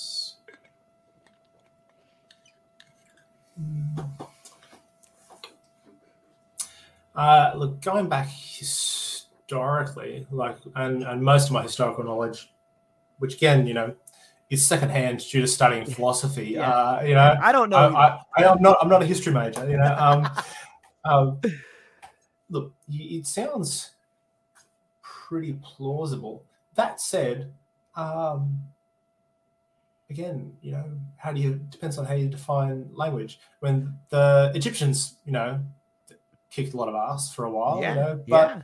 but conquered by the Romans. Now, is, was the Roman alphabet more than than the kind of collection of, of hieroglyphs that that yeah. Egyptians used. Um, I, don't know. I, I, don't know. I don't. I don't. I'm, I don't think it was more modern kind of. Uh, the closest example in modern day to this might be something like. Um, if it were the case, and again, this is where, where, where this sort of falls down, I guess, is that like a Sapir Whorf um, kind of a theory. Well, yeah, look, it could be. And I didn't want to mention Sapir Whorf because I know this is like a this is a people get really like can get really fired up about. Um, I don't but, know why. Like, why? Who? Let, we can talk about it just fine. Like, what? Is it like it seems plausible to me? Like it seems plausible. That's all I'm saying. It, it seems plausible. I don't think, as far as I'm aware, I don't think scientific evidence supports it to the extent that that the original claims were were. So um, for Sapir Whorf, but um, but language does, you know, I, it, it sets. It's so much easier to think about something when you already have the concepts and the words for it. Yeah, it's so right? true. And, and, and languages have different ways of expressing relationships between things. So, um, and I, I, used to have a bunch of these examples, but it's been so long since I've talked about it, I can't remember all of them. But I know that in different languages, like we think about objects in particular ways, and we describe things, unlike this particular kind of concepts. But other languages may, you know, the kind of core underlying concept for things might be how things relate to one another, rather than what kind of object they are, or that.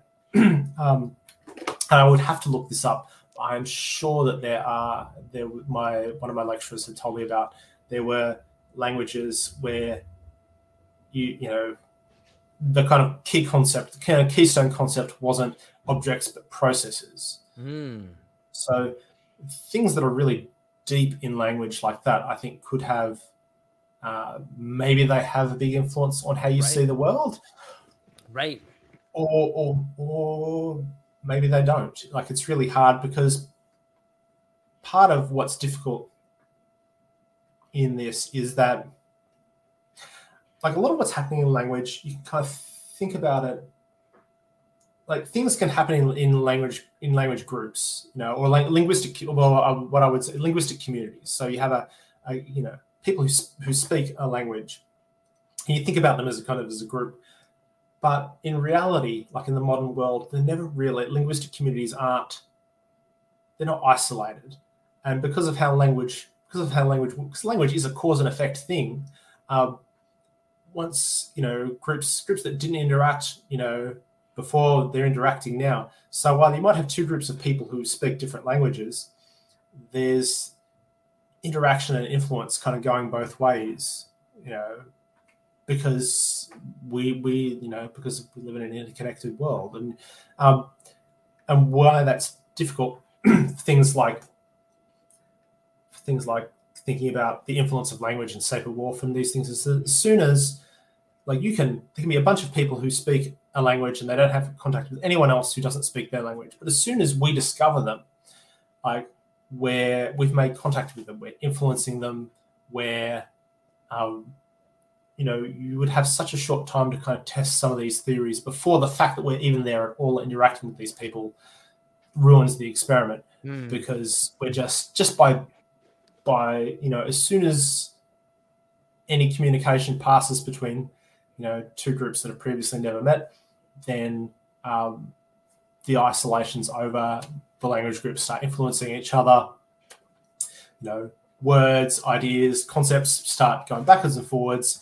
Yeah. and um, you know, uh, you know, concepts change, meanings get re-grounded into different things, or things get renamed, or yeah, you know, get colonized or, or conquered, and, and then a different way of what might have been a different way of seeing the world, you know, can get lost. Um, so it's kind of hard to settle these things because the, the, the only way that you could settle some of these things scientifically is to have people kind of lots of people speaking different languages with these different underlying concepts isolated from each other so you can test them. But like the reality is that we don't really have that anymore. Um, and we don't, or we don't have enough isolated linguistic groups to kind of generalize from, you know. You can't just have you might might find one lost tribe, you know. Um, and I use the, the term with real hesitancy because I'm aware that carries a pretty yeah, kind sure. of like colonial uh, undertone, you know. Um, but there might be might be a group of people who are lucky enough to have been isolated from the modern world, um, or unlucky, depending on how you see it. Um, but um, you know, as soon as as soon as the interaction starts, then um, a bunch of stuff that we kind of that people, you know, that things like the Sapir-Whorf, you know, hypothesis might have said something about. As soon as that contact happens, um, you've you've lost kind of the opportunity to really settle uh, that question. I yeah, think, yeah. It you know it's so interesting to me. Like I when I start thinking about language and concepts and interaction and colonization and you know you, you, you had mentioned that as soon as one linguistic group comes and talk comes into contact with another one all of a sudden there's this interaction between them i was talking with a and a native american indian friend of mine dan hawk and we were talking about the, this time when you know, in American history, we had this thing called manifest destiny, where we just came west and slaughtered all these people. And, you know, at some point, there's a great book called Black Elk Speaks. And in that book, Black Elk is talking about the time where the white guy came over and told the Indians, like, we want to buy your land.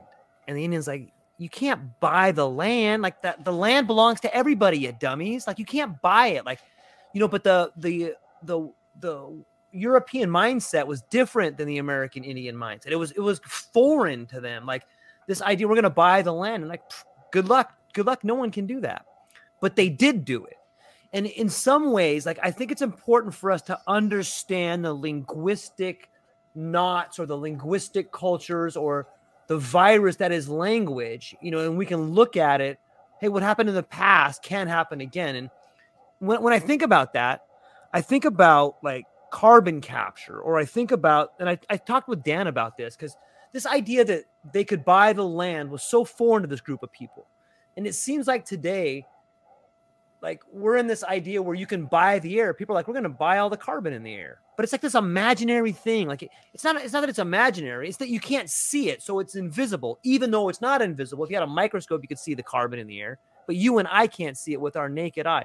But isn't it weird that like people want to they want to charge you for the carbon or the same way they wanted to buy the land. I guess the point I'm trying to drive at is that language, on some level, if you speak a language that another group is not thoroughly understanding of, whether it's contract law or buying the land or pricing carbon or, or all these concepts, like you could very easily start taking advantage of people by using words in a way. And it seems like that is one thing that never goes away if you look at the history of language. Like is is I've heard people say that maybe one of the reasons we began to speak is to lie. What do you think about that kind of concept? Yeah, look, I think uh, I think look, I think all of this is is is completely possible. I, I think look, what you're describing in terms of, of differences in, in languages and differences in culture, and they're kind of in some ways the same thing. Because if you understand yeah. language well enough to understand, because you don't just learn a word, you like to really understand it. You need to understand the, the concept, and and right. when someone has a concept that you don't, um, like that's where that's kind of the that's the deep level of, of you can know what a word means. You can remember. You can memorize a bunch of words from another language. But can you but, see it in your mind? Yeah, right? Unless you, you have a, a, you know the concept of it.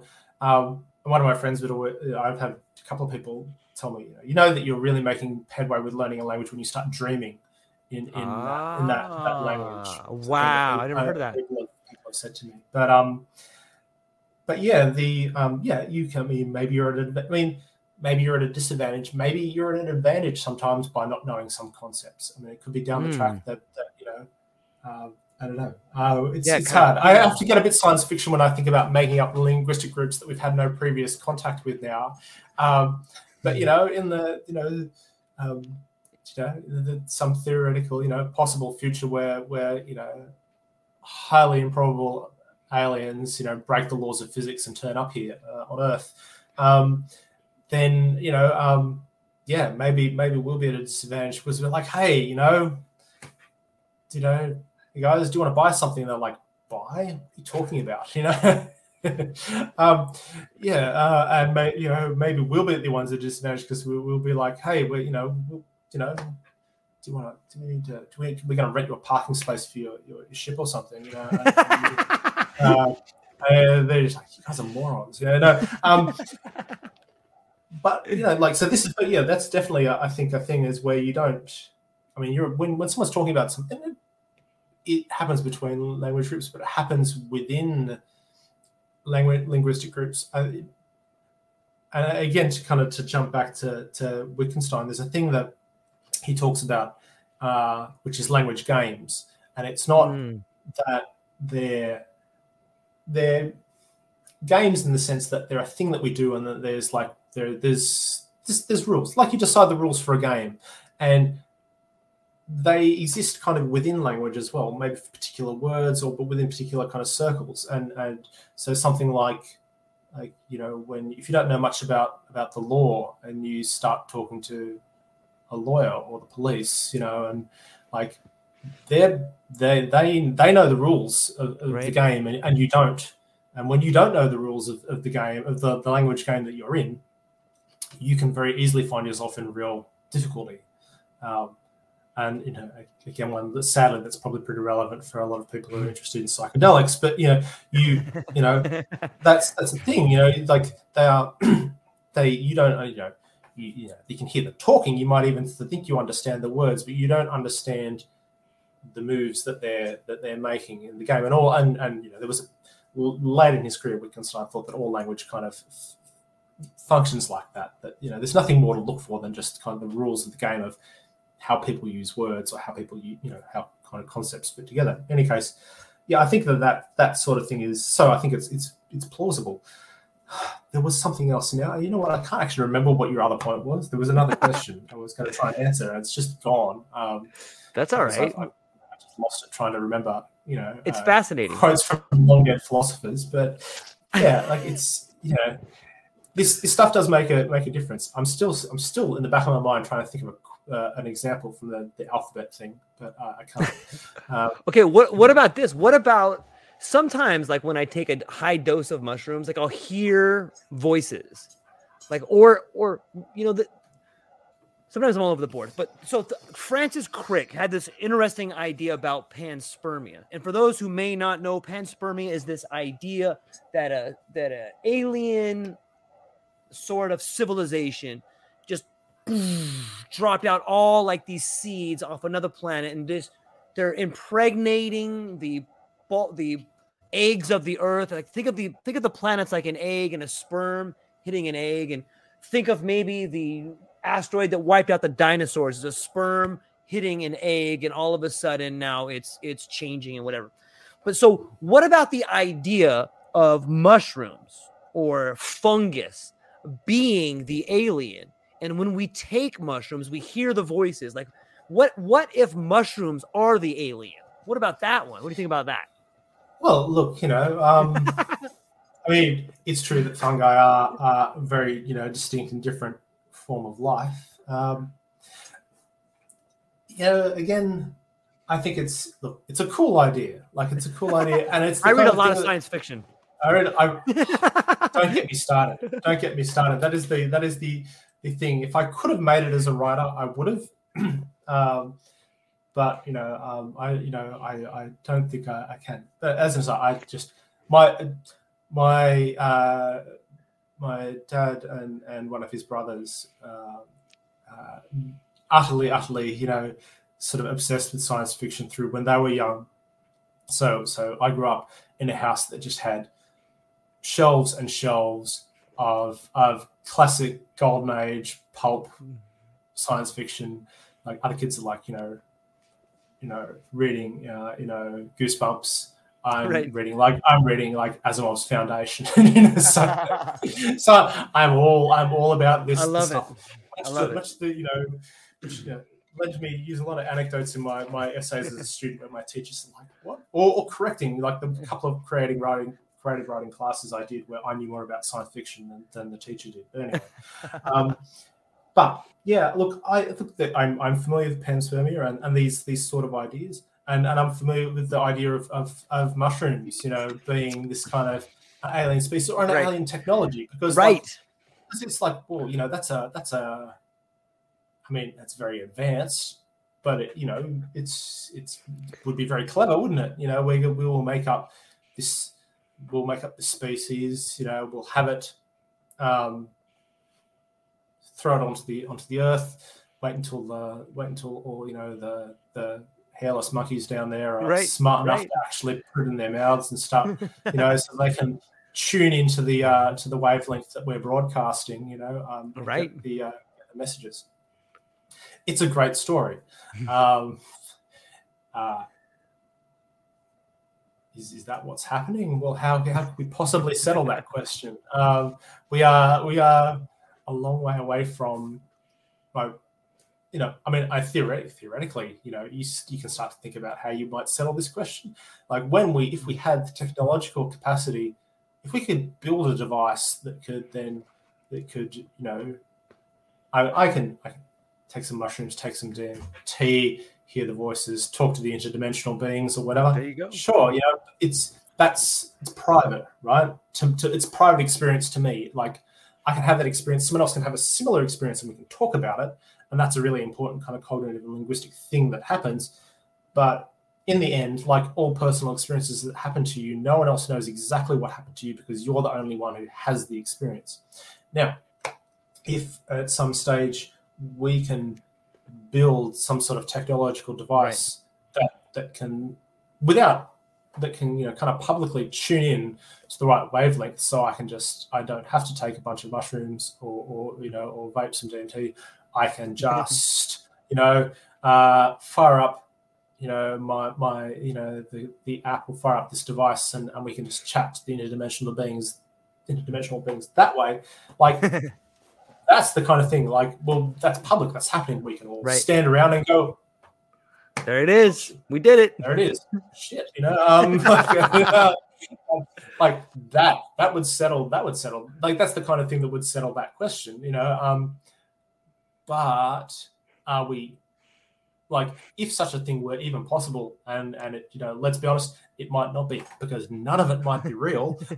Um, for starters, you know, or even if it was like that's a really that's a really uh that's the kind of thing that there's just like we don't even have the words for the technology that it would be advanced enough if that story were true we don't have words for Right. the technology that's advanced enough to do that um, it reminds me of um, i don't know i don't know if we were talking science fiction did you, had you read um, uh, much by there's an author he hasn't published a lot lately um, aa Attanasio. he's, Hmm. he's um, last legends of earth um, uh, there was a bunch of books that he wrote back in the 80s it doesn't sound familiar. I'd have to see like Yeah. the cover to, to know. he um, really I'll, you know absolutely worth reading his stuff he's really What- really great I'm gonna Um, write it down. What's it? What's his name again? uh, so he used to, he would write under hang on i just have to double check the spelling Okay, yeah, Uh. A A A uh, A double T A uh, yeah, so A double T A N A S I O. okay, Anyway, he- he's he's um he's a great author. He's also a really lovely guy. Um, nice. uh, because I just at the end of my one of my degrees, I then near the end of my PhD, I like we followed each other on Twitter, and I just wrote to him because some of his books that I really profound, and just just said, "Hey, look, I just wanted to write to you and say, Last Legends of Earth, like just like it's just something that's really sort of stuck with me, and, and that I go back to a lot." And we had you know, Yeah, this long email conversation about about things. So he was a really nice nice guy. So just to just to respond to just some random person Yeah. from the internet, your books are great, you know. yeah, that's And, awesome. You know, a lot of authors would just be like, whatever. um, but anyway, um, in one of his books, um, there is kind of, and this is kind of bound up in a whole storyline, so I don't want to spoil too much, but um, kind of central to some of these stories are the, the ideas that I'd sort of talked about before, where, you know, you kind of look at the universe from this kind of four dimensional perspective and, and but having devices that can kind of tap into uh, or, or sort of observe this four-dimensional space in this way and interact with with beings and entities you know sort of in that kind of context of the story great story you know ridiculously advanced uh, um, technology um, that we just don't have. But but but again, you know, but but would you know uh, would settle a few questions if we did uh, have it. You know, um, but yeah, look, I, I'm not I'm not against the the the you know the alien fungi idea, um, but if I'm you know honest, um, you you know if you're going off the available evidence uh, and you kind of you know, I want to be a real sort of buzzkill and brag out Occam's razor and just, you know, and you got to go, well, look, there's probably like a simpler explanation that is more consistent with everything else that we know, mm-hmm. which is just that, you know, absolutely these things evolve. But also, like, this is again, this is like part of, is an important part of, of seeing science for what it is and what it isn't, and going, well, look, this is the, the, the best explanation we have right now is fungi evolved along with everything else, you know. Um, and it just seems improbable to us that they evolved that way because, like, you know, we just maybe that's maybe the improbability just seems it just seems surprising to us because we don't understand enough about life, you know. Um, and that's that's you know that's reasonable based on what we know right now.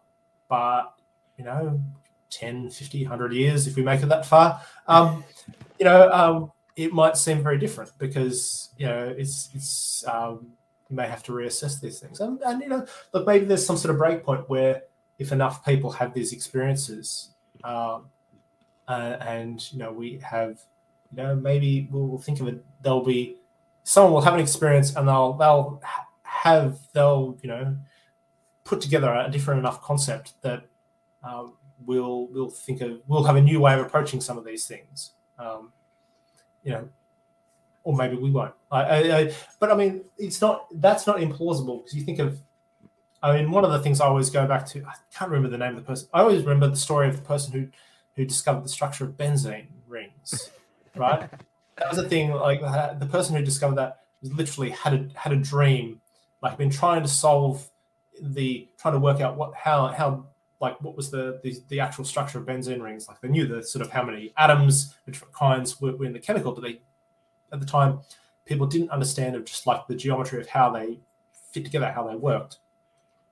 Um, and the person whose name escapes me right now, who, who discovered this, yeah, the, the story is that he he had a dream of of like you know might have, might have been like six women dancing in a row or something very symbolic of that and then based on this dream of you know the six figures uh, went right you know benzene you know it's it has yeah. this shape and this is how it works so like sometimes and then you know then that goes on to be real science Right. I had this dream. I thought about this seems plausible. We checked it out, and it's true. So you know, you can kind of, sometimes you can kind of have these these wild sort of things that then feed into um, you know give you the inspiration to look somewhere where you where you never thought to look or try something you'd never thought to try and you know create like a major breakthrough in chemistry or physics or something else you know. So like you know you don't know you know again what are the what are the effects of if you have enough people having the experiences do you just kind of every time has one of these experiences it's just raise the chance that some kind of really wild breakthrough will happen. Um, yeah. or or is it you know or is it just that all oh, these experiences um you know are they more powerful? Are they no more powerful than than just kind of i don't know they're just uncovering the weirdness that we just kind of have simmering underneath anyway. Uh, i don't know. It's you know what? It brings up this point like this idea of the epiphany this idea of having boom there's benzene rings you know or we hear about it quite a bit and i'm reading this book right here. It's called uh it's called non things. This is a really good philosopher. Let me move my cursor out of the way so people can see. Um, it's Byung-Chul Han. This guy has gotten so many cool books and so many cool ideas that I find myself whenever I get some extra cash picking up one of these books and just going through it because it's really fascinating. And in this one, he talks about non things. And it just so happened when you started talking about benzene and people having experiences, I thought of this boom epiphany. Like that's that's the idea that I get. And he writes about this little paragraph that I want to share with everybody because I think it's really something to think about. The experience of presence is brought about neither by the vision of the starry night nor the majestic booming of an organ. Rather, the source of wordless delight is a combination of trifles. In such epiphanic, epiphanic moments, the human being enters into a new and hopeful relationship with the whole of existence and begins to think with the heart. The epiphany includes moments of deep peace. The narrator longs for a, a thing language in which mute things speak to me and wherein I may one day have to justify myself before an unknown judge. When one pays more attention to things, one forgets oneself, loses oneself. When the ego gets weak, it is able to hear that mute thing language. And in psychedelics, we talk about ego death. And I think it's a great point to think about when the ego gets weak, one forgets oneself. He goes on to say the experience of presence requires exposure to vulnerability. And he says that without a wound, I ultimately hear only the echo of myself. And I think that psychedelics allow us to get away when we talk about ego death.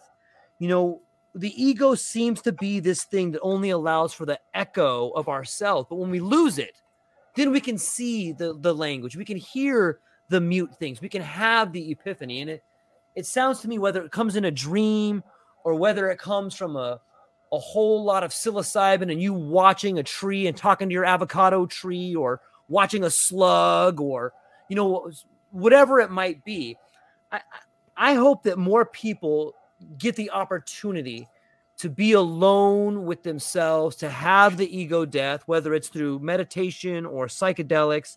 But i hope more people get to have epiphanies and get to come up with ideas like benzene rings or fungus being an alien or more of these awesome ideas that I think are just as important as real science, you know? So that's what I'm thinking about. I, I'm coming up on a on a hard break here, Sam, but I'm having an absolute blast with you, my friend, and this is really fun. Thank you for being here. Is there Yeah, look, it's sorry, go. Oh, I was just gonna say, um we, I'm gonna have to ha- you're gonna have to come back on because this is way too much fun. I have a group coming up. Maybe you could join the group. We can oh, all get yeah, together. Awesome. Okay. And so before I before I have the out, what what do you have coming up? Are you going to be speaking anywhere? Where can people find you, and what are you excited about? Well, um, I um, I have look. I have no plans to be speaking anywhere anytime anytime okay. soon. What do I have coming up? Um, I have uh, you know just just uh, mainly look. It's just uh, trying to keep the wheels turning at the the Australian Psychedelic Society. Um, so if you are in Australia, please look us up. Just Google Australian Psychedelic Society. We're like the first result. We're really easy to find. Um, and just you know, sort of running, uh, just just keeping that going because we're always doing. We're doing, you know, we do film screenings. We've recently done a, a series of. We screened um, Dosed 2 up and down the the coast uh, in partnership with filmmakers.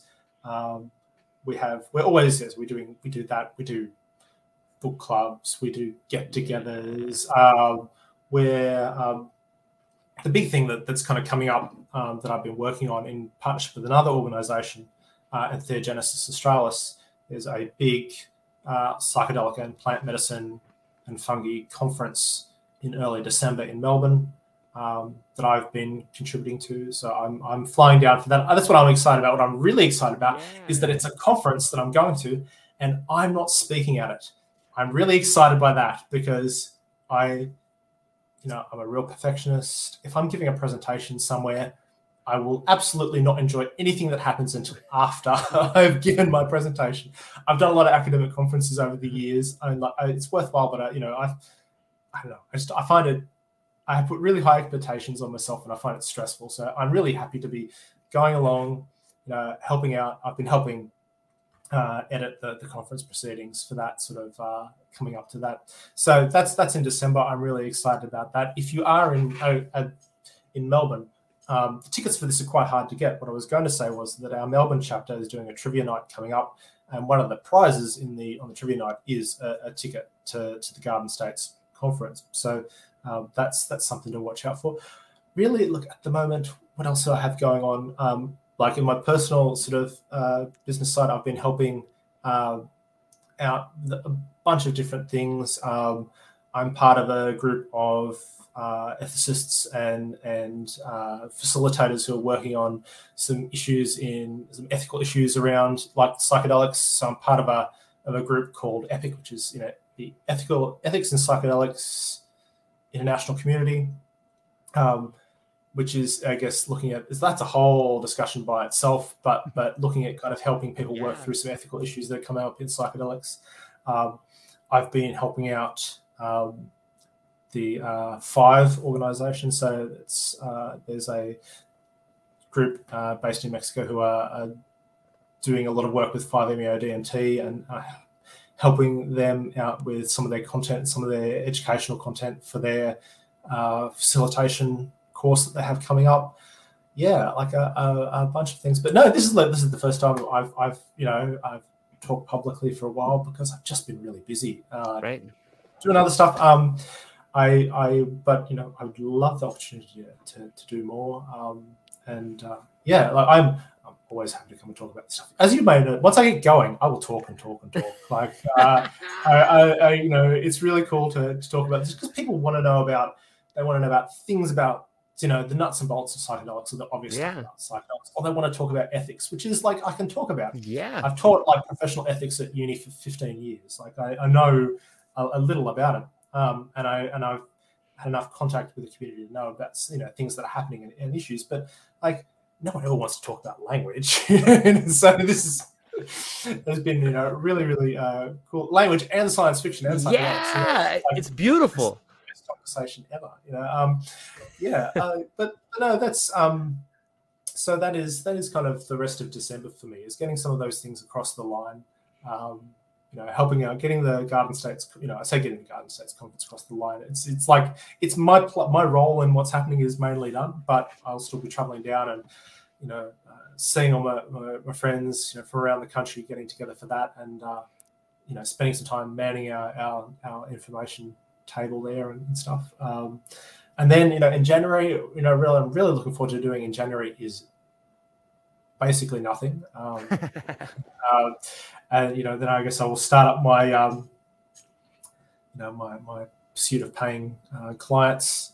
You know, you know, which is you know that is the thing. That is what it is. Uh, um, you know, I, I I can I can write about psychedelics, and people people are happy to pay me to do it, and you know, that's there are worse ways to to make a living. Um, but yeah, uh, that's kind of where where I'm at and, what I'm doing. Um, I'm terrible with plans. I'm like people will say, well, "What are you doing now, next week?" I don't know. That's like that's like a week. Yeah, you know?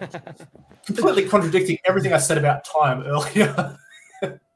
it's either here or there, right? It, it's here just, there, and if it's not here, you know, whatever. you know, I'm I'm I am possibly too good at living in the moment. You know. Um, that's awesome. It's awesome. So I'm going to land the plane, but hang on a second because I want to talk to you afterwards. So, ladies and gentlemen, sure.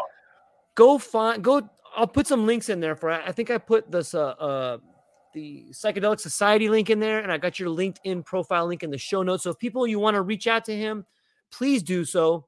Oh, I lost you right there. Please do so.